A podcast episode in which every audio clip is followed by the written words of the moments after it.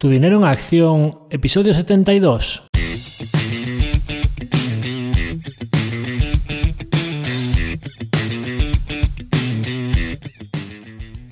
Hola, soy Javier Acción, asesor financiero independiente autorizado y registrado en la Comisión Nacional del Mercado de Valores con el número 149 y asesor del fondo de inversión Acción Global.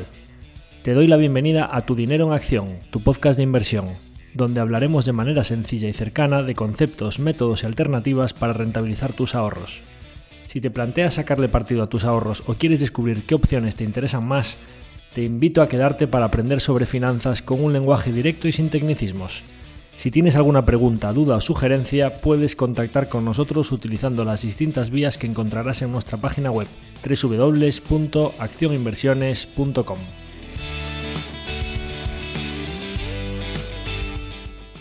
El contenido de este podcast es divulgativo. Las opiniones aquí expuestas son meramente informativas y en ningún caso suponen una recomendación de inversión. Si buscas asesoramiento financiero, debes dirigirte a cualquiera de los asesores autorizados y registrados en la Comisión Nacional del Mercado de Valores. En el episodio de hoy de Tu dinero en acción volvemos con uno de nuestros capítulos divulgativos en el que vamos a intentar afrontar una de las consultas más recurrentes que solemos recibir y también uno de los factores más complicados en la inversión en acciones de compañías cotizadas, y es el de cuándo tomar una decisión de venta. Cuándo bajarnos de un barco en el que vamos invertidos o cuándo tomar la decisión de desprendernos de una acción que lleva un tiempo en nuestra cartera. Enumeraremos los distintos motivos por los que creemos que se debe vender una acción, poniendo además ejemplos reales para cada uno de ellos, y hablaremos de conceptos como el coste de oportunidad, la necesidad de monitorización constante para chequear si los mm, motivos por los que invertimos en esa compañía siguen siendo completamente válidos en cada uno de los momentos en los que repasemos esa tesis de inversión a lo largo del tiempo. Hablaremos de diferentes sesgos a los que nos podemos enfrentar para tomar o no tomar una decisión de venta. Trataremos también ese concepto que genera tanto debate de la venta por valoración, si es eh, razonable o no llegado a un punto vender una compañía porque la valoración ha subido. Trataremos también cuestiones como la pérdida de convicción en una tesis o los errores de inversión. Y qué hacer cuando de repente pues, aparece algún factor que nosotros no conocíamos previamente. También, pues, qué hacer cuando se produce un cambio, ya sea en la compañía en la que estábamos invertidos o nuestra forma de pensar como inversores, que no deja de ser algo dinámico con el paso del tiempo, tanto las empresas como nuestro criterio como inversores. En definitiva, en el episodio de hoy, que es el tercer volumen de la serie divulgativa sobre invertir en renta variable, vamos a tratar los diferentes motivos para vender una acción y cuándo, sin embargo, nos parece que puede ser un error tomar esa decisión de venta. Yendo con ello, el primer principio básico que vamos a tratar es el del coste de oportunidad. ¿Qué es esto del coste de oportunidad? Probablemente la gran mayoría de los oyentes ya sepan qué es eh, este concepto del coste de oportunidad y además es que la propia frase creo que lo indica bastante bien, pero en nuestra dinámica habitual de construir la casa por los cimientos ir poco a poco hacia el tejado, creo que el coste de oportunidad es algo que debíamos repasar aquí antes de seguir poco a poco hacia conceptos quizá un poquito más elaborados. Y el coste de oportunidad, como su propio nombre indica, es el riesgo que asumimos de perder una oportunidad en la que nosotros no estamos invertidos. Es decir, lamentablemente el capital es limitado y nosotros no podemos invertir en todas las empresas en las que nos gustaría. Tenemos que decidir. Eso, es en eso precisamente en lo que se basa pues, ser gestores de una cartera o, pues esa gestión activa de decidir a qué cesta asignamos eh, cuántos huevos, ¿no? Es decir, tratar de tener las mejores compañías y por el hecho de decidir mantener una en cartera y no tomar una decisión de venta, pues el riesgo de dejar pasar una oportunidad mejor que los meses, años venideros podría habernos ofrecido una rentabilidad mejor. Y ese coste de oportunidad, pues básicamente si volvemos al momento de la compra original en el que nosotros tomamos esa decisión de compra, y esto va a ser quizá pues el principio general de todo este episodio, como los recursos son limitados, nosotros realmente cuando evaluemos una posición de la cartera, cuando estemos planteándonos una posible decisión de venta, la máxima que guía mis pensamientos o mi toma de decisiones es algo tan sencillo que luego voy a intentar elaborar con diferentes casos que pueden producirse, como volver al momento de la decisión inicial de compra, pensando que realmente ese dinero que tenemos asignado a esa posición lo tuviésemos en cash todavía, que no estuviese invertido en esa empresa. Si nosotros tuviésemos ese dinero en la cuenta y nos enfrentásemos a la decisión de comprar esa compañía, es decir, de tomar esa posición inicial al precio al que está ahora mismo, nosotros ese dinero lo asignaríamos a esa empresa en este preciso momento. Vamos a olvidarnos de todo el pasado, de todo lo que ha sucedido con la cotización de la acción y nosotros en el día de hoy tenemos la información de pues todos los acontecimientos, las noticias, las finanzas, los contratos que haya firmado, el incremento en ventas, los márgenes, los cambios en el equipo gestor, las decisiones que ha tomado, las bondades del negocio, sus ventajas competitivas, todo lo que sabemos a día de hoy, incluyendo también lo que ha sucedido desde que nosotros tomamos la decisión de compra inicial, pero eliminando completamente el hecho de que nosotros hayamos tenido una pérdida o un beneficio, si nosotros, sabiendo lo que sabemos hoy,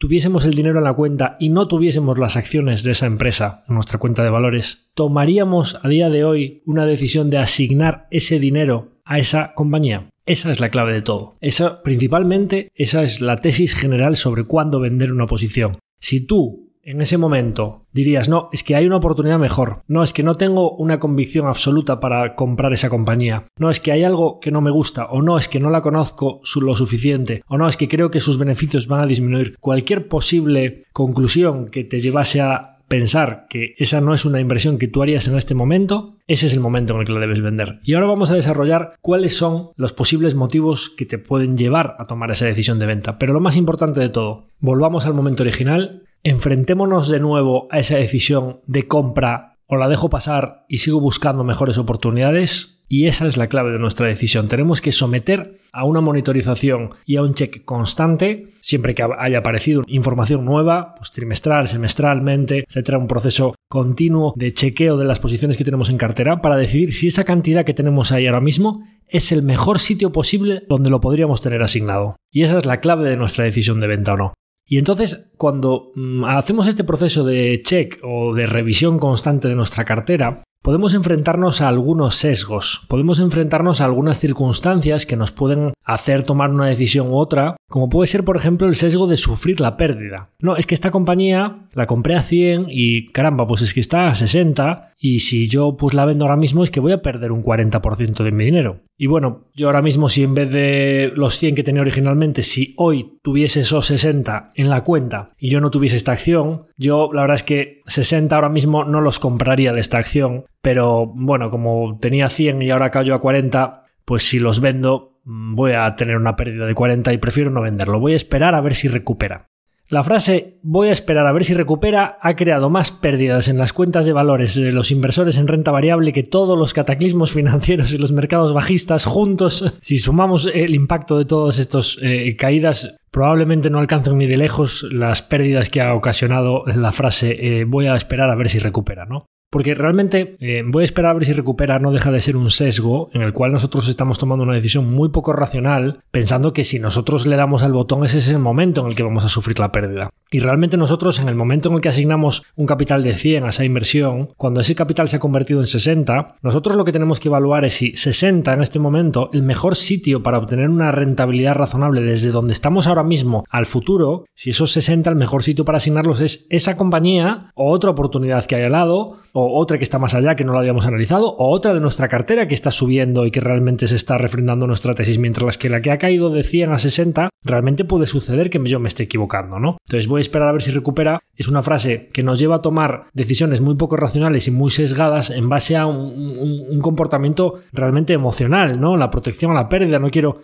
y una cosa muy importante en cuanto al tema de voy a esperar a ver si recupera, al, único que le importa el momento en el que tú le des al botón y ejecutes esa pérdida, esa hacienda. Realmente la pérdida económica en tu cartera ya se produjo cuando esa cotización cayó de 100 a 60. Entonces la única implicación que tiene el momento de darle al botón es fiscal. Vamos a, decir aquí también que para, y nos vamos al siguiente sesgo, ¿no? El sesgo de ha subido mucho pues las implicaciones fiscales de alguien que tenga en su cartera una compañía que haya subido mucho, probablemente sí que tenga que tener en cuenta algunos aspectos fiscales, ¿no? Porque claro, si nosotros eh, pudiésemos decir, oye, a lo mejor hay una compañía aquí que podría darme un par de puntos más de tira al año, pero claro, si yo vendo esto ahora mismo, pues Hacienda se me lleva pues la quinta parte o la cuarta parte de unos beneficios y esta acción llevo mucho tiempo invertido en ella, Claro, pues los ah, factores fiscales, especialmente cuando hay beneficios, sí que hay que tenerlos en cuenta en la ecuación de la toma de decisiones. Pero en algo, alguien que ha tenido una pérdida acumulada, pues oye, no voy a vender para no sufrir esa pérdida, me parece que es un error en el proceso de toma de decisiones porque esa pérdida ya la sufriste cuando esa cotización cayó. Entonces, vamos a intentar eliminar completamente el sesgo de sufrir la pérdida.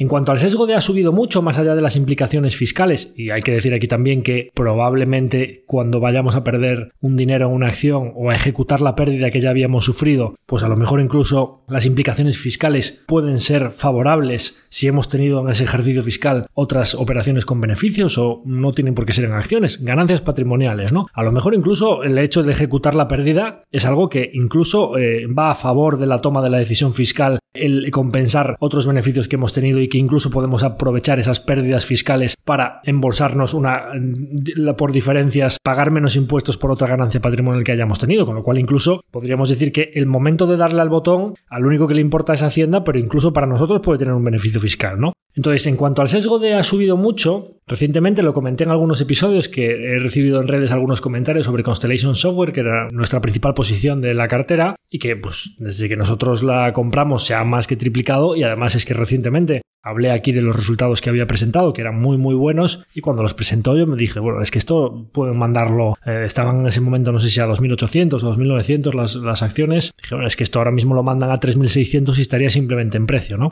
Claro, cuando tú ves una acción que sube de esa manera y que lleva tantos años dando una rentabilidad muy buena, pues podemos caer en la tentación de pensar, es que ha subido mucho. Claro, si yo ya tengo un 100, un 250, un 200% de rentabilidad, podemos pensar decir, no, es que esto me lo voy a embolsar porque el riesgo de que esto se evapore es muy alto, ¿no? Entonces déjame que me, que me guarde todo este dinero porque eso ya así ya es mío y así ya no me lo, se lo puede llevar nadie, ¿no? Bien, esto es otro sesgo muy importante a la hora de tomar una decisión de venta porque realmente aquí lo que nos importa no es lo que haya hecho la acción, sino lo que ha hecho la acción frente a lo que ha hecho la realidad económica de la compañía podría suceder, imaginemos, ¿no? Un, caso de una compañía que suba un 50% en un mes y resulta que en ese plazo de tiempo te ha reportado unos beneficios del doble que en el ejercicio comparable. La compañía está más barata. Entonces esto de ha subido mucho. Hombre, normalmente las compañías que no tienen un modelo de negocio que no sea explosivo, que no haya acontecimientos o contratos puntuales o algún factor externo que la lleve a, sufrir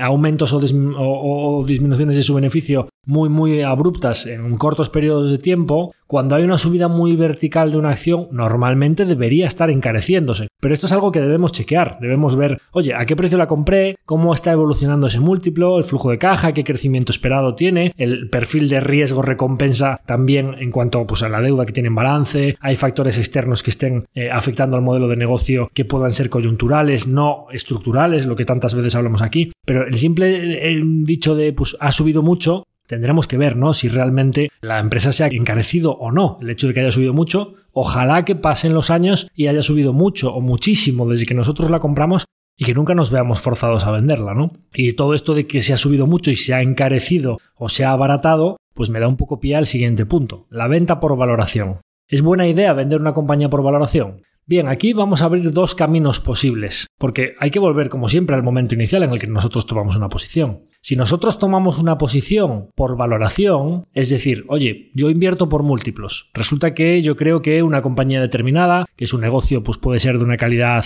X o Y, pero que yo creo que dadas estas circunstancias de este negocio, yo creo que esto debe el mercado debe valorarlo a 12 veces beneficios. Y resulta que pues está cotizando coyunturalmente a 8 veces beneficios. Entonces, pues vender por valoración es una muy buena idea si tu tesis ha catalizado. Es decir, oye, es que la compré a 8 veces beneficios y el mercado estaba equivocado, ha pasado el tiempo y resulta que en base no a los beneficios de cuando yo la compré, sino a los beneficios del momento futuro en el que yo esté tomando la decisión de venta, pues ya está a 12 veces. Ojalá que esas 12 veces sean sobre un beneficio mayor, porque también puede suceder que los beneficios hayan disminuido y que el mercado entonces estaba, había acertado al valorarla 8 veces, porque ahora me encuentro que sobre unos beneficios inferiores la cotización está igual, pero resulta que está a 12 veces beneficios, ¿no? Porque los beneficios son más bajos. Bien, si, si, todo ha ido como nosotros pensábamos y es una compañía que gana lo mismo o más que en el momento en el que el mercado estaba a 8, pues oye, si se pone a 12 veces, pues vender por valoración es una buena idea. Si nosotros no invertimos por valoración, sino que lo que hacemos es subirnos a un negocio que creemos que tiene posibilidades de crecer como mínimo en la media de lo que crece el mundo, sino más, que es un negocio que tiene unas características, por lo que hablamos aquí, ¿no? Una, un TAM, un Total Addressable Market, una tarta, pues que creemos que va a ir aumentando con el paso del tiempo, unas ventajas competitivas y un management que toma decisiones que creemos que puede ir aumentando su trocito de la tarta,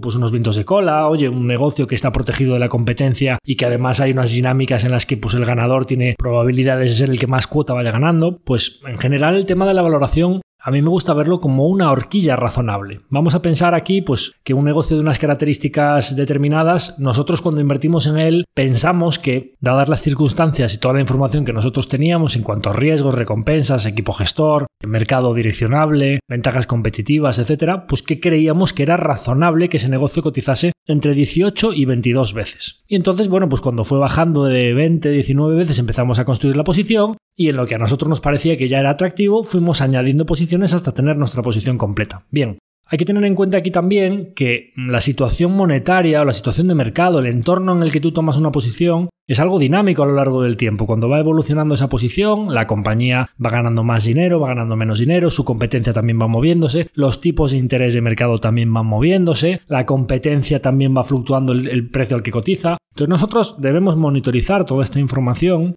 y en cada momento, cuando repasemos una tesis de inversión, ir observando lo que está pasando. oye, pues esta compañía es verdad que la tomé cuando estaba a una 20 veces flujo de caja y los tipos de mercado estaban al 3%, eh, hoy pues está a 25 veces en este momento, está un poquito más cara. pero es que toda la competencia en general está un poquito más cara. Efectivamente ha habido una expansión de múltiplos en todo el sector. O es que los tipos de interés pues estaban al 4% y ahora resulta que están al 1%. Entonces el mercado está asumiendo que puede eh, exigirles menos rentabilidades a esta compañía, entonces sus cotizaciones están más altas, o al revés, lo que ha pasado recientemente. Bueno, pues es que hay bastantes compañías que en 2021 estaban a un múltiplo bastante más exigente y el hecho de que ahora estén a un 20 o 30% de múltiplo más abajo, no implica que ahora ya sean una ganga y que entonces eh, haya que comprarlas, ¿no? Es que todo el mercado ha ajustado sus múltiplos, los tipos estaban al 0 y ahora están al 4 o al 5, pues esta compañía es razonable, digamos que está igual de bien valorada que en aquel momento para las circunstancias monetarias de este momento, ¿no?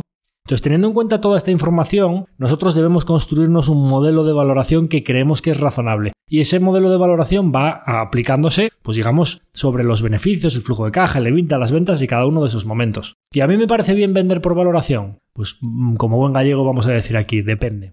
Por supuesto que en situaciones extremas, si tú en un momento determinado estás viendo una compañía que crees que vale 18-20 veces y que te la ponen a 35-40 veces, ya no hablemos de casos extremos que se han visto en los últimos años de 50-60 veces flujo de caja, Lógicamente, cuando tú hagas tus estimaciones de rentabilidad futura y digas, esta compañía a este precio, yo qué flujos de caja creo que va a hacer en los próximos años, cuál es el múltiplo terminal que en 2027 creo que Imagínate, ¿no? Hacer unos ejercicios futuros, eso de mirar por un agujerito, que no tenemos ninguno la bola de cristal, pero vamos a intentar pensar este modelo de negocio sus ventajas competitivas están expandiéndose o están deteriorándose, cómo está ejecutando esta compañía versus la competencia, dónde creo que puede estar en cinco años vista, etcétera. Pues yo creo que esta compañía dentro de cinco años el mercado en su horquilla razonable va a estar entre tantas y tantas veces. Bien, Oye, si tú desde el momento actual la tienes a 50 veces flujo de caja y estás diciendo que en el año eh, dentro de 5 pues te la va a valorar el mercado a 25 veces, estás metiendo en tu modelo que puede haber una compresión de múltiplo del 50%, esa compañía o te compone a lo bestia por el camino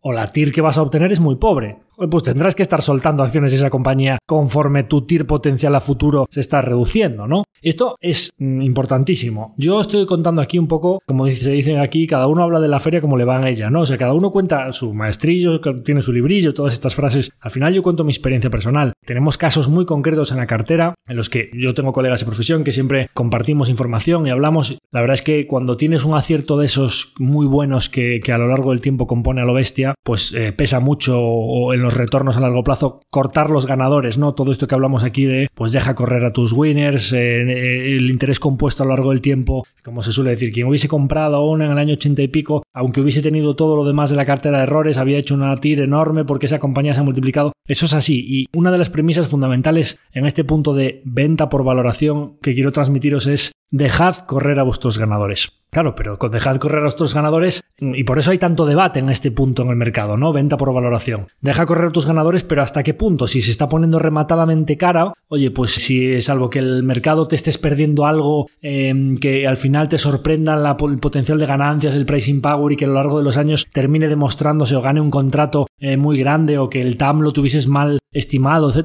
Pues, pues entonces ya eh, empieza a haber factores que tú no tenías correctamente estimados en la tesis, pero si todo es como tú pensabas, el mercado es el que tú pensabas y la expansión de la empresa es la que tú pensabas, si crees que la compañía está razonablemente valorada entre 15 y 20 veces y se te va a 50 veces flujo de caja, hombre, a lo mejor puedes intentar dejar una pequeña posición en la cartera, porque es un negocio que conoces muy bien, porque nunca sabes hasta dónde puede llegar la expansión de múltiplo, porque Mr. Market muchas veces se puede volver, llegar a volver muy irracional pero una posición pequeña, que tú, si el múltiplo vuelve a tu zona inicial, que tengas mucha pólvora seca para volver a comprar ese negocio que se ha vuelto a abaratar, no que, te experimentes todos estos vaivenes del mercado, que los hemos visto cuando hablaba del caso de Sdiptech. Oye, yo Sdiptech siempre hemos mantenido una posición desde mediados de 2020, pero si a mí me gustaba 16 veces flujo de caja, por mucho que los tipos se vayan al 1%, cuando me mandan esto a 40 y pico veces flujo de caja, es que tengo que soltar. Y gracias a eso le hemos hecho una TIR muchísimo mejor. Mismo caso, Align Technology. Nosotros empezamos a cargar Align Technology a 180 dólares por acción. Hubo mucha fluctuación intermedia, vimos cómo se iba a 300, a 100. Cuando la mandaron en COVID a 100, volví a cargar pero es que me la mandan a 700 en 2021 con los tipos a cero, el consumo discrecional volando, todo el mundo con cheques haciendo arreglándose los dientes, que si las mascarillas.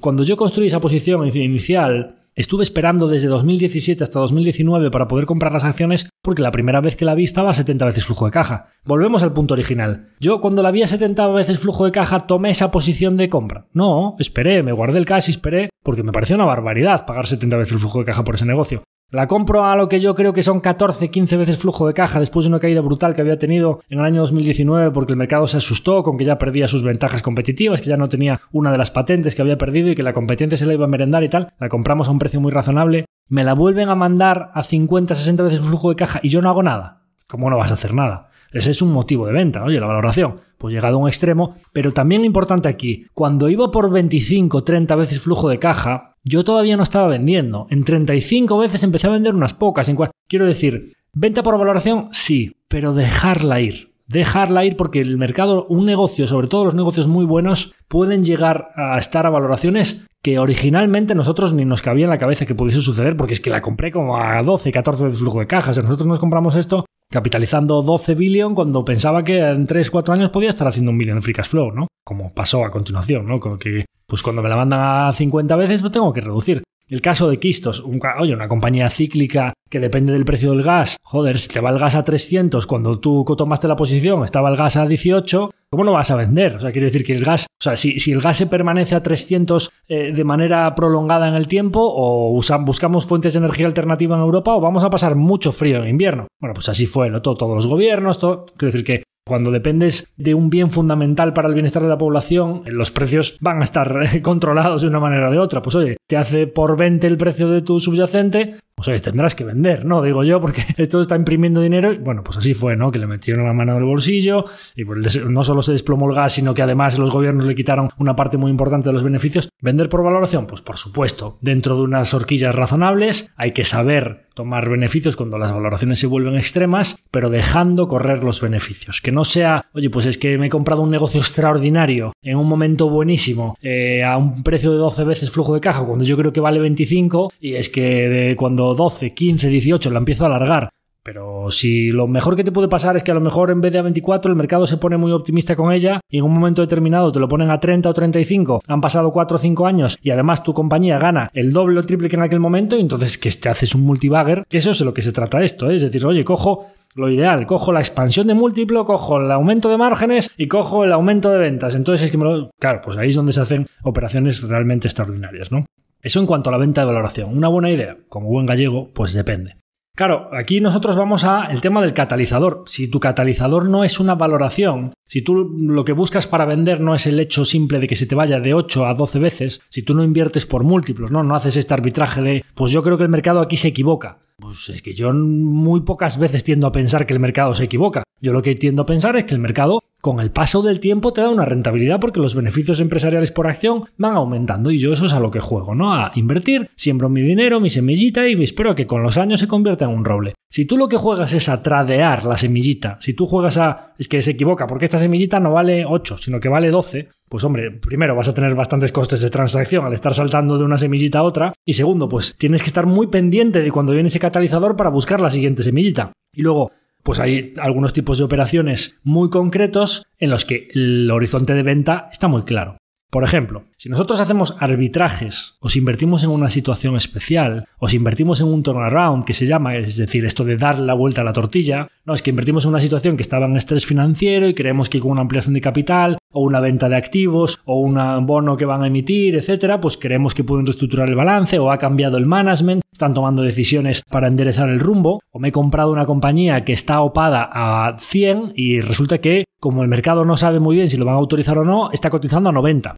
Pues ese tipo de situaciones, ¿no? Es que esto es una compañía con un activo oculto, que solo ese activo el mercado no lo aprecia bien porque cree que no lo van a vender nunca y tal, y de repente pues tú crees que sí, que lo van a vender y lo venden, y entonces cataliza. Oye, pues nosotros en este caso la toma de decisión de venta está clara, ¿no? En el momento en el que cataliza tu, tu, tu tesis de inversión, ese arbitraje, ¿no? Es que autorizan la OPA, pues se va de 90, a lo mejor no a 100 que estaba la OPA hecha, pero a 98 ¿Tú crees que realmente eh, el, dinero adicional que puedes ganar ahí compensa el riesgo de permanecer y que al final el oferente, el que está lanzando una OPA, se retire? Oye, pues es que a lo mejor se publica la noticia de que mi activo oculto se va a vender. De repente tú esperabas hacer un 50% de revalorización y haces un 40%. Pues oye, el último duro que lo gane otro, porque es que a lo mejor el riesgo de permanecer ahí invertido para ganar un durito adicional no te compensa el riesgo de que se te caiga y pierdas todo el catalizador que ya tienes encima de la mesa, ¿no? O en los turnarounds, ¿no? este tipo de operaciones en las que lo que es, eh, es enderezar el rumbo, dar la vuelta a la tortilla, refinanciar el balance pues la parte más importante de los turnarounds al final, ¿cuándo te viene? Cuando el mercado de repente pasa de pensar que la compañía va a quebrar a pensar que la compañía tiene muchas posibilidades de seguir adelante y que ya empieza a ver que hay un plan de viabilidad, pues ahí es donde se hace la gran mayoría de la rentabilidad. Imagínate que tú aciertas con una vuelta a la tortilla de estas y llevas un ciento y pico por ciento de rentabilidad y ahora dices, bueno, pues esto ya es un negocio en funcionamiento, que el mercado ya compra que lo han salvado y que pues perteneciendo a un sector maduro va a crecer al 5 o 6% el resto de años y a lo mejor pues oye, tiene un poquito de ciclicidad que puede... ¿Tú crees que después de llevarte un 100% en ese vuelta a la tortilla, que era lo más difícil y donde estuviste soportando la gran mayoría del riesgo, ahora te merece la pena quedarte ahí para un 5 o 6% adicional a lo largo de los próximos 5 eh, años? Pues a lo mejor si tu tesis ha catalizado, pues el momento de tomar la decisión de venta es cuando una gran parte de ese retorno ya te ha venido y el risk reward, ese riesgo recompensa, volvemos al momento de la compra inicial que titulaba el capítulo, hay que volver al punto original en el que tomarías esa decisión de compra ahora mismo si tuvieses el cash. Ya no, porque esto ya ha catalizado, ya el arbitraje se te fue al cerca del precio de la OPA. Oye, yo para ganar un 1% a 6 meses que esto va a salir la OPA con el riesgo de que se caiga por el camino, yo esto no me lo compraría. Me lo compré cuando estaba a 90 porque había un 10, un 15% de potencial con lo que yo pensaba que era un riesgo bastante bajo, ¿no? Bueno, pues siempre volver a la decisión original de venta. Hay inversiones, nosotros en nuestro fondo no lo hacemos, pero hay inversiones, pues arbitraje, situaciones especiales o turnarounds, pues que cuando catalizan tienes que tomar esa decisión de venta. ¿Y qué pasa cuando las cosas cambian? ¿Qué pasa cuando hay una pérdida de convicción? ¿O cuando debemos asumir un error de inversión? Quizá esta es la parte más difícil del episodio, digamos mm, lo más traumático de una toma de decisión de venta, es cuando te tienes que enfrentar no solo a la posibilidad de perder dinero, sino a la posibilidad de asumir que te has equivocado. A decir, pues es que la situación ha cambiado, eh, llevo cientos de horas dedicadas a un análisis de una posición y no solo no he ganado dinero, sino que lo he perdido y además tengo que sacar ese dinero de ahí y ponerlo en otra posición. Es una decisión realmente difícil. No creo que ningún gestor diga que la decisión de tomar una decisión de venta en la que ha perdido dinero, en la que tiene que asumir un error de inversión, sea una decisión fácil. Es quizá eh, lo más difícil de nuestro trabajo. Junto con enfrentarte a periodos bajistas en los que pues tienes a, los clientes o los partícipes, no solo a tu familia, el propio dinero que tienes invertido ahí, pues es realmente difícil pasar por esos momentos y la presión emocional que tenemos se compensa claramente con que nos dedicamos a, lo que es nuestra pasión y el análisis de compañías es algo maravilloso en el que no paras de aprender todos los días, pero pues hay momentos difíciles. Claramente cuando un mercado bajista es un momento difícil a nivel emocional y enfrentarte a una decisión de venta cuando mm, llegas a la conclusión de que te has equivocado es otro momento muy difícil, ¿no? Entonces, pérdida de convicción. La pérdida de convicción realmente, en mi caso particular, no se produce por un hecho concreto. No se produce porque de repente salga una noticia y tú digas, no, es que esta tesis ha cambiado de un día para otro. La pérdida de convicción es una acumulación de errores no forzados, una acumulación de tarjetas amarillas que se convierten en una tarjeta roja, una pérdida de la paciencia porque llega una gota y colma el vaso. Quizá el mejor ejemplo que puedo poner de errores de inversión y además muy reciente, en el que la acumulación de errores no forzados ha terminado catalizando una decisión de venta porque llegó la gota que colmó el vaso fue Embracer Group, ¿no? que lo he explicado aquí. Pues el management fue tomando decisiones eh, que a nosotros nos parecían controvertidas, que pues no iban en la línea que nosotros queríamos ver, decisiones de asignación de capital que nos parecía que no generaban valor para el accionista y luego pues en un pipeline muy amplio de videojuegos en los que tú estás jugando al retorno sobre el capital invertido elevado y a los márgenes elevados de los videojuegos, pero intentando diversificar el riesgo entre muchos lanzamientos diferentes para no tener ese riesgo binario de esas compañías que hemos visto también algunas en los últimos años que apostaban muy fuerte por un único lanzamiento y después de golpes el lanzamiento salía mal y la compañía pues básicamente es que puede quebrar una compañía de estas si uno de los lanzamientos más esperados que tienen y que llevan muchos años desarrollando de repente sale mal, ¿no? Pues para evitar ese riesgo, un pipeline muy diversificado y, y gente que en general tiene una tasa de acierto elevada. Pues cuando de repente uno tras otro van sacando juegos en mal estado y ya tu pipeline diversificado se convierte en un pipeline de muchos juegos que salen la mayoría mal, se van acumulando los errores y llega un momento en el que pues otro juego más que era muy importante sale en mal estado, pues tomas esa decisión de venta, ¿no? Eso es una pérdida de convicción que es como que se va erosionando tu confianza, digamos que no sucede en un momento determinado, sino que poco a poco vas perdiendo esa confianza en el equipo gestor y llega un momento en el que si además, como pasó en nuestro caso, pasan trenes en compañías muy buenas que, admirabas desde hace tiempo y que te las pone el mercado a tiro, como decía, momento inicial, estos recursos, como el cash no es ilimitado, ¿cuál es el mejor sitio para asignarlos? Creo que esta compañía puede mejorar el mercado y puede cambiar los orgánicos y que dentro de unos años esté más alta y tal. Pues seguro, porque es que está muy barata de precio, pero la acumulación de errores, la pérdida de convicción, yo no, no descanso tranquilo con esta posición en la cartera. Tenemos que dormir tranquilos. Si, si, tenemos convicción en nuestras tesis, el hecho de que una acción caiga no es lo que a nosotros nos debe hacer dudar. Pero si las decisiones que está tomando el equipo gestor te están haciendo dudar, pérdida de convicción asumes un error de inversión y asignas ese capital al mejor sitio posible para que la tira a lo largo de los próximos años sea muy buena.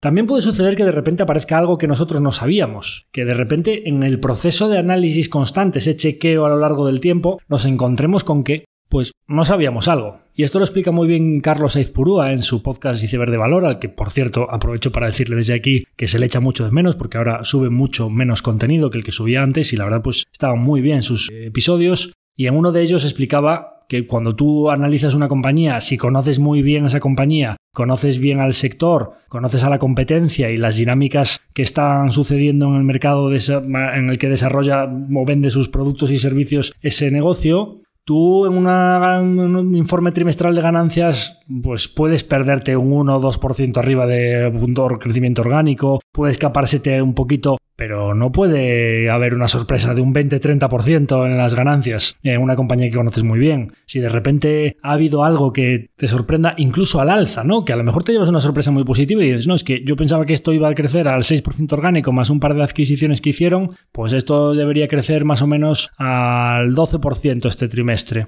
Y me puedo equivocar en que puede crecer un 10 o puede crecer un 14. Y de repente te reporta un 25, un 30%. Y dices, no, es que este producto que, o esta división que teníamos aquí, y, pero si esto me lo he perdido completamente. O sea, no, no conoces bien el modelo de negocio que tienes en tus manos. Y eso puede irte en tu contra en algún momento. Pues debes tomar una decisión de venta claramente y analizar mejor la compañía o asumir que es un negocio que no conoces bien, sus dinámicas y que a lo mejor es más complejo de lo que pensabas y que debes irte a sectores donde tú tengas un edge para analizarlos o que tengas alguna información diferencial porque trabajas en él o que pues ya tengas otras compañías en cartera que con su histórico te sirva para analizar una compañía nueva que es parecida y donde creas que no te vas a perder tantas cosas, ¿no? o de repente algo que surge que dices tú, pues es que esto, como el proceso de análisis es permanente, de repente llegas a un punto que dices, uy, esto no lo conocía y cambia la tesis en gran medida. Y voy a poneros un ejemplo de algo que a mí me pasó recientemente, que no es que fuese el driver fundamental de la decisión de venta, pero que ayudó bastante a tomar esa decisión. Nosotros teníamos una inversión en Etsy, que es una compañía, un marketplace de productos, digamos, más artesanales o digamos más, como ellos llaman, comercio más humano que lo de Amazon, que tiene una venta pues muy comoditizada de producto, pues lo más barato, entrega inmediata y demás. Y Etsy, pues digamos que es más artesanos, le compras directamente a la persona que lo ha hecho, que tiene su pequeño negocio y pues en, tiempos de entrega más largos la gente no es tan sensible al precio y pues eh, existe en el medio del, es como un embudo, uno de estos agregadores, como le pasa a Spotify o le pasa a Airbnb y se lleva un take rate eh, principalmente del vendedor, pero también un poquito del comprador por estar ahí en medio de esa oferta y esa demanda, por agregar toda esa oferta y esa demanda que los vendedores si no fuese por Etsy no encontrarían a esos compradores y los compradores ese tipo de productos más artesanales pues es difícil de encontrar en otros eh, marketplaces o en otras páginas web.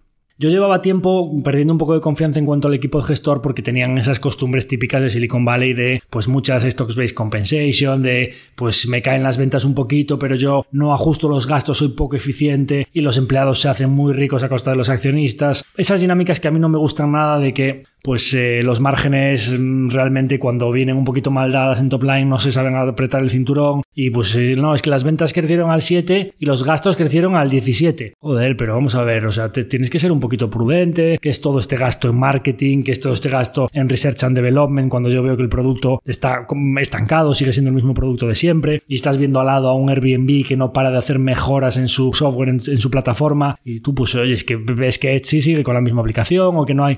Bueno, pues en esa situación en la que yo ya estaba bastante mosqueado y que además también pensaba que yo me había equivocado al comprar Etsy con una valoración excesivamente alta, pensando que las dinámicas de los últimos, ya no hablemos del COVID, pero que desde 2015, porque uno de los motivos era, no, es que Silverman es muy buen CEO y ha hecho un compound brutal desde 2015 y tal, también pues asumir que el, el crecimiento del e-commerce de 2015 a, ya vamos a quitar COVID, de 2000 hasta el 2019, probablemente desde ahora hasta 2029 el e-commerce no, no experimente una explosión tan brutal tal como la que había tenido por detrás. Entonces, ¿cuánto es achacable a que el management ha tenido una buena ejecución y cuánto es achacable a que su sector ha explotado? Y yo por delante voy a ver una explosión en su sector igual o ya va a depender más de la ejecución del management. Y el management, ¿qué tal está ejecutando de cara a generar valor para el accionista? Yo tenía todas estas cosas en mi cabeza. Y resulta que me encuentro con algo que yo no sabía. Como Etsy tiene realmente poca penetración en España, no es tan fácil probar su producto. Yo había comprado una vez un producto y es verdad que pues tardaba más días en llegar, pero no me parecía que eso fuese un factor diferencial porque era un momento en el que la gente también compraba mucho en Shein, en China, y a la gente le tardaban 15, 20 días en llegar las cosas. Si el precio es razonable, pues la gente compraba de igual porque asumes que es ya un tipo de producto, un tipo de servicio diferente a lo que estás buscando en Amazon, que es la inmediatez. Y entonces pues no me preocupaba tanto como cliente, como comprador, ¿no? Y la verdad es que el producto pues había sido bastante barato y pues efectivamente se lo habíamos comprado directamente a la persona que lo había hecho y tal. Bueno, pues hasta ahí todo bien. Y resulta que pues eh, mi mujer, que esto es un poco el tema del lynch de las investigaciones en primera persona,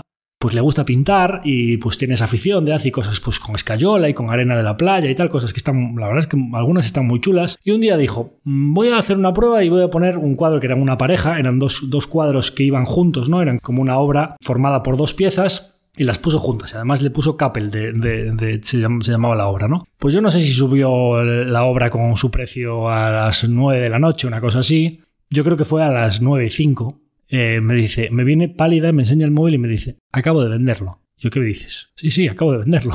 Tengo aquí el mensaje del comprador. Eh, bueno, el primer mensaje era de Etsy Staff, o sea, de lo que era eh, el servicio de atención al, cliente de Etsy. Has vendido tu producto, es el código ID, este es el código de la venta, este es el importe, te lo ingresaremos en tu tarjeta, ta, ta, ta, ta, ta. Entonces, pues había un formulario que tenías que poner allí pues, eh, tus datos, tu correo electrónico y tal.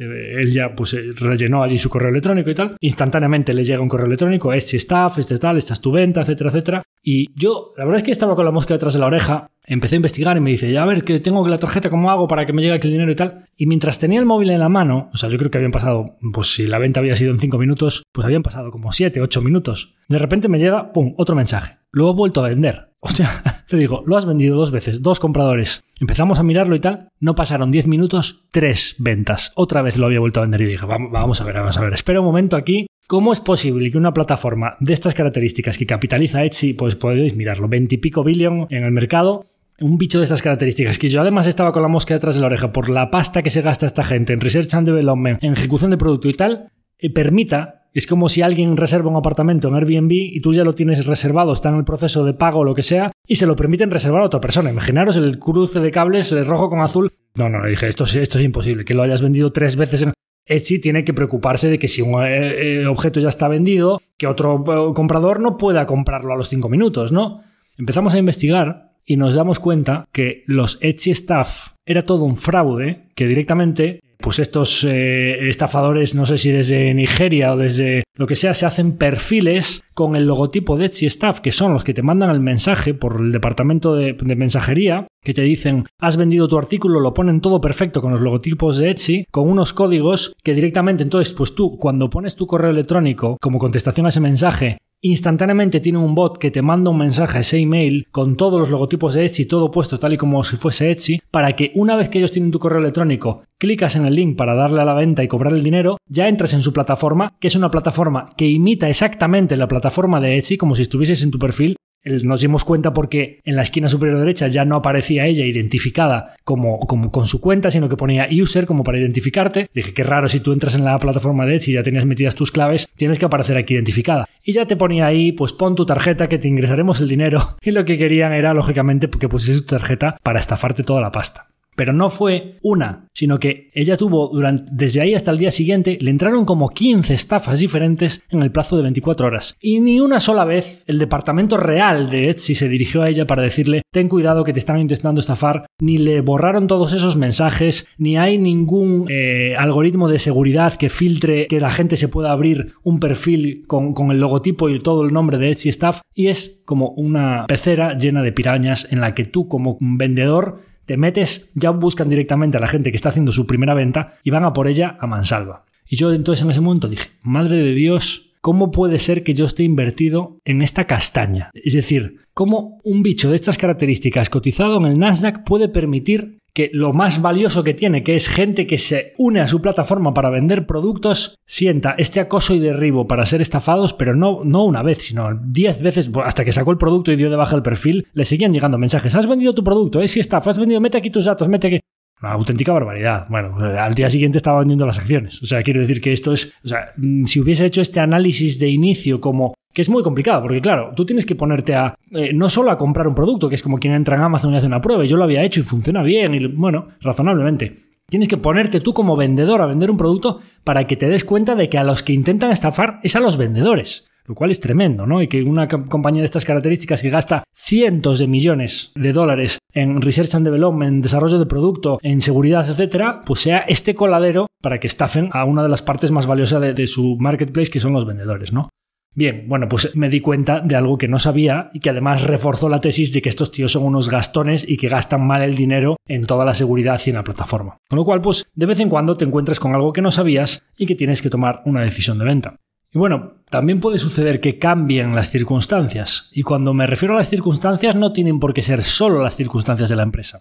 Por supuesto, una empresa en la que tú tomaste una decisión de compra bajo unas premisas determinadas, a lo largo del tiempo pueden ir cambiando las circunstancias y puede ir cambiando el sector, puede aparecer un competidor nuevo que tira los precios, podemos encontrarnos con una ventaja competitiva que se está erosionando, Podemos enfrentarnos a un cambio en el equipo gestor y que nos guste menos el equipo gestor nuevo, o que aunque se mantenga el equipo gestor que estaba, que empiece a tomar decisiones que ya no nos gusten tanto. Por supuesto, todo este tipo de cambios, y volvemos al punto original del episodio, al que ya hice referencia, al que ya dije que iba a volver en numerosas ocasiones, volvamos al punto original. Si nosotros con la información que hay ahora mismo no tomaríamos una decisión de compra aquí con la información que hay, con estas decisiones que está tomando el management, con este cambio que ha habido en el sector, con esta ventaja competitiva erosionada. Si nosotros no invertiríamos, pues nosotros lo que tenemos que hacer, si ya las tenemos en cartera, es vender esas acciones. Y eso pueden ser situaciones dinámicas que en el punto original sí que cumplía los factores para invertir en ella, pero que si se producen cambios a lo largo de los años, pues puede ser que tengamos que tomar un cambio en nuestra decisión, en nuestro posicionamiento y vender una compañía. Pero voy un poquito más allá. También pueden cambiar, y me refería no a la empresa, sino a las circunstancias, cuando se produzcan cambios no en la empresa, sino en el inversor. He hablado muchas veces aquí en esto del viaje inversor, nuestro proceso como inversores, todo esto que hablé en el capítulo aquel en el que hablaba de las bases del plan 2030, en el que pues explicaba que todo esto del proceso inversor no es algo estático, sino que es algo dinámico, que tú vas implementando nuevos eh, conocimientos, vas formándote, vas obteniendo experiencias, vas obteniendo unos resultados determinados con un tipo de inversiones que se van acumulando y vas obteniendo otros resultados diferentes con otras inversiones, vas aprendiendo de otros inversores, vas leyendo, vas creciendo en definitiva, creciendo como persona, creciendo como inversor. Y puede suceder en un momento determinado que una tesis no haya cambiado y vaya evolucionando como tú pensabas que iba a evolucionar, pero tú has evolucionado por un camino diferente y miras tu cartera y dices, esto es lo que yo quiero tener en mi cartera. Pues oye, tengo 20 compañías, Resulta que hay 17 compañías que bajo mis criterios actuales de inversor sí que cumplen esas características, pero hay tres que cumplían mis criterios de inversor de hace tres años, pero resulta que como he ido evolucionando, me he dado cuenta que estas tres compañías, mis criterios actuales, no los cumplen. Y no ha pasado nada con la compañía, no nos hemos enterado de nada que no sabíamos, no hemos perdido la convicción en esa tesis, no es un error de inversión, sino que los que hemos cambiado hemos sido nosotros. Y entonces resulta que probablemente haya alguna compañía nueva que estemos mirando que decimos, es que esto mm, me gusta mucho más. Y puede ser que, como decía al principio también, como el dinero no es eh, ilimitado, que pensemos que mm, en el inversor en el que somos hoy tenemos más probabilidades de hacer buenos retornos en otra compañía diferente y que tengamos que tomar una decisión de venta para poder financiar una compra nueva, ¿no? Al final volvemos al tema del coste de la oportunidad. Si nosotros pensamos con nuestros criterios actuales como inversor, que a lo mejor son diferentes a los de hace unos años, que podemos hacer una TIR mejor en otra compañía o que va a ser más resistente, o que si viene una recesión se va a comportar mejor, o que pues algún cambio tecnológico que pueda haber en el mercado, nuestra visión del mundo pues ha cambiado y queremos que va a ir hacia allí y resulta que una empresa que tenemos en cartera no refleja esa visión de donde queremos que pueda ir el mundo, pues posiblemente nosotros tengamos que tomar una decisión de venta en algún momento. Aprovecho para comunicar aquí algunas decisiones de venta que hemos tomado recientemente. Dije que iba a ser muy transparente cuando ya conté hace muy poquito tiempo las ventas de Etsy, de Embracer, etcétera, de Open Lending, de P10, porque nos encontramos con que pues había cosas que no nos gustaban en la tesis o que pues también cuando cosas que no sabíamos. Oye, pues en, en Open Lending, pues la enorme dependencia de los tipos de interés, pues cuando yo tomé la primera posición en Open Lending, no sabía que había una dependencia tan brutal en los tipos de interés.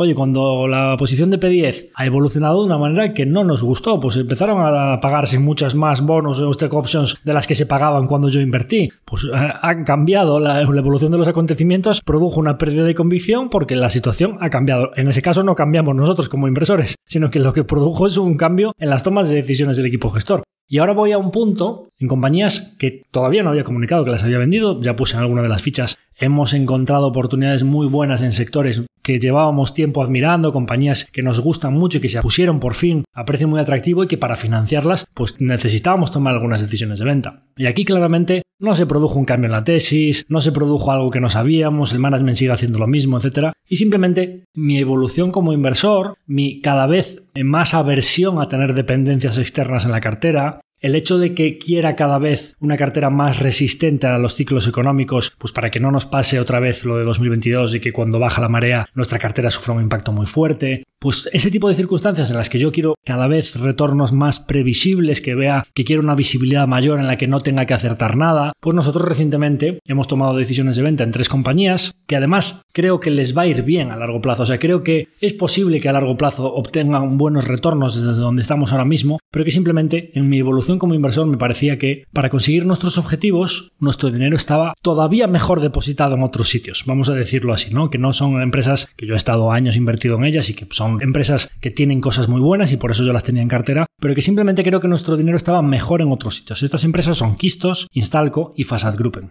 por diferentes circunstancias. En Quistos claramente la dependencia en el precio del gas y la creo que deriva negativa de los eh, combustibles fósiles en los próximos años. Ya me encontré con que la plataforma de Noruega, pues retrasos, el CAPEX, el precio del barril del petróleo, cuando ya me volví a encontrar viendo cómo evolucionaba el precio del barril, como estuve hace años mirándolo, dije, pero si esto lo hacías hace años cuando te tuviste alguna empresa petrolera en la cartera y aquí pues sí, es verdad, tienes un manager que es un, fenómeno y que pues puede hacer un compound pues, comprando empresas muy baratas, haciendo, me vuelvo a encontrar mirando las cotizaciones de materias primas y mirando a ver si el CAPEX de Noruega, etcétera. Digo, esto ya está en el pasado. O sea, esto no forma parte de mi inversor actual. Le hiciste una TIR buenísima porque vendí no sé cuántas acciones a 400, a 500, a 600, pues ya está. Quiero decir que sí, si vuelve a subir el gas y sacan adelante Noruega y demás, pues desde donde está la acción, que está muy barata y los gobiernos deciden que para que haya extracción en el Mar del Norte, pues tienen que dejar de meternos las manos en los bolsillos a los accionistas, pues las acciones de Quitos es muy probable que lo hagan bien desde aquí. Pues oye, prefería asignar ese dinero a unos negocios que no tienen dependencias externas, que tienen vientos de cola, que tienen márgenes brutales, que escupen flujo de caja, que no les mete la mano en los bolsillos nadie y que además pues tienen ventajas competitivas bestiales porque operan en oligopolios, etc. Bien.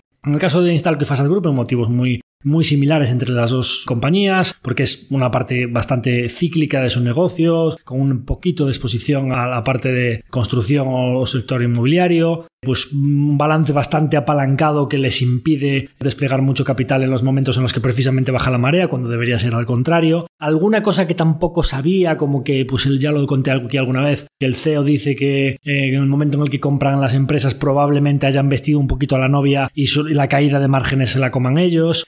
Otra cosa que tampoco sabía, mm, el impacto también bastante fuerte que tiene la inflación, la subida de los costes de las materias, porque dices, oye, si suben las materias, subirán los precios de los contratos, pero resulta que tardan bastante en repercutirlos y mientras tanto la compresión en márgenes te la comes tú. Oye, pues negocios, digamos, de una calidad de nivel, pues de segunda o tercera división frente a otros negocios que nos hemos encontrado. Que yo creo que cuando cambie el ciclo, vuelvan a bajar los tipos de interés y las materias primas eh, caigan y el ciclo en Suecia pase, etcétera, Instalco y Fasad Group lo van a hacer bien. Por supuesto, seguro que lo van a hacer muy bien. Pero tengo muchas más visibilidad, o creo que mis retornos son más predecibles, o creo que me voy a enfrentar mejor a un posible ciclo económico, a una recesión, en otros negocios en estos dos. Y además es que he pasado mucho tiempo analizándolos y es una conclusión que he cambiado yo como inversor. Los negocios no han cambiado, he sido yo el que ha cambiado. Entonces, esta evolución como inversores puede hacer que en un momento determinado tengamos que tomar una decisión de venta para invertir en una cartera mejor o en compañías mejores. Como siempre digo, construyendo ese inversor que queremos llegar a ser cuando seamos mayores, ¿no? Digamos, en este viaje, que estamos en el kilómetro 6 de la maratón, pues cuando nos enfrentemos al muro, cuando nos enfrentemos al paso por la media maratón, cuando nos vayamos enfrentando esas partes claves de nuestra carrera como inversores, que tengamos realmente la cartera que refleja el inversor que somos, ¿de acuerdo? El inversor a que ahora queremos ser y que en el futuro seremos. Y por supuesto, para terminar, vamos a decir aquí cuál es la situación idílica en la que mm, contradigo el título del episodio al decir cuándo vender, lo mejor que nos puede pasar es no tener que vender nunca. ¿Y qué quiere decir esto? ¿Qué es esto de no vender nunca? Y vuelvo al ejemplo de Constellation Software, de Just Scientific, de Microsoft, de Google, de Sleeptech, de NBA Biddings, de Games Workshop o de Align, que son las compañías que tienen una relación entre el mayor número de años que llevan en cartera y la tasa a la que han compuesto nuestro capital, vamos a poner aquí un poco entre comillas porque hay algunas compañías como el caso de Sdiptech, como el caso de Align Technology, que sí que hemos hecho algunas ventas puntuales porque se había ido mucho su múltiplo y luego cuando volvieron atrás volvimos a recomprar, importantísimo. Dejar correr los beneficios cuando una valoración se vuelve extrema pero la tesis no haya cambiado o incluso se haya fortalecido, podemos tener la necesidad de recortar un poquito esa posición, pero importante, si tú, una compañía que es un ganador de tu cartera, vendes un poco por valoración, si la valoración sigue y sigue subiendo, pues ya no puedes hacer nada. La dejas correr o, cierras la posición llegado el punto. Pero si la valoración vuelve atrás, hay que, y es muy importante, si tú restaste recursos de una empresa porque simplemente se había puesto cara, si la valoración vuelve atrás cuando y es un ganador de tu cartera, cuando vuelve a estar a tiro, importante que le devuelvas esos recursos que le habías restado, ¿no? Como en nuestro caso fue con Align o como es Deep Pero en general, Constellation, Just Scientific, Microsoft, todas estas empresas que he enumerado, lo mejor que nos ha podido pasar a nosotros es que no las hemos tenido que vender nunca. Ojalá que sigan así muchos años. ¿Y cuál es esa situación? Esa situación se da cuando en una horquilla de valoración razonable pues oye, Constellation entre 24 y 28 veces. Oye, Google entre 18 y 22. Just Scientific, pues la horquilla es más amplia porque la empezamos a comprar cuando estaba a 12, 14 veces flujo de caja y la hemos llegado a ver a 30. Pero vamos a decir que la Just Scientific nueva, que ya la conoce más gente, con más market cap, etcétera, entre 20 y 30 veces. Microsoft entre 25 y 35. Esas horquillas, ¿no? Pues resulta que nosotros la hemos visto moverse todas esas compañías en esa horquilla, pero que esa horquilla ha sido dinámica sobre unos beneficios que han ido componiendo una tasa muy buena, que nos hemos encontrado en que la compañía ha estado un poquito más cara en algunos momentos y un poquito más barata en otros, pero que nos hemos llevado una tasa muy buena porque lo que han subido son los beneficios, lo que ha subido es el flujo de caja, lo que ha subido son las ventas de la compañía. Y si nosotros, como deberíamos, invertimos en renta variable un dinero que creemos que no vamos a necesitar, por supuesto, ¿cuándo vender?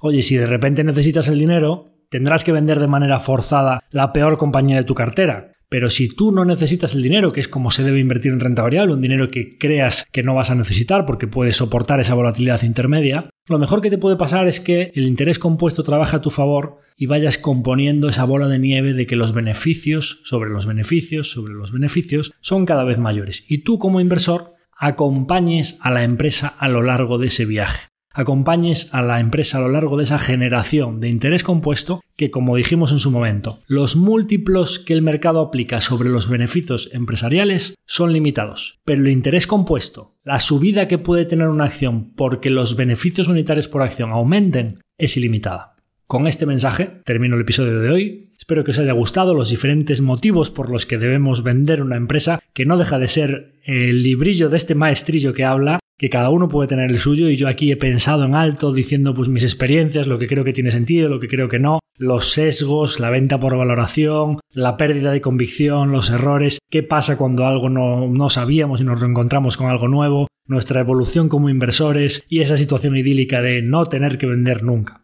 Como siempre os invito a que por favor nos deis vuestras 5 estrellas en Spotify, el like en YouTube, que nos comentéis ahí en redes que nos gusta mucho recibir vuestro feedback. Y lo más importante, el foco de esta temporada, por favor, compartidlo con vuestra gente cercana. Si pensáis que este episodio os ha aportado cositas interesantes, si pensáis que puede gustarle a alguien cercano, pues ese gesto de compartir el episodio en Spotify a través de WhatsApp o pues que lo paséis a cualquier persona cercana, para nosotros, ya que nunca monetizamos este podcast y nunca lo vamos a monetizar, ni tenemos patrocinadores, ni el objeto de este podcast es obtener dinero con él, pues eso es lo máximo que podéis hacer por nosotros, darnos vuestro feedback y compartirlo. Sin más, me despido de todos vosotros hasta la próxima semana. Muchas gracias como siempre por estar ahí. Un abrazo muy fuerte a todos.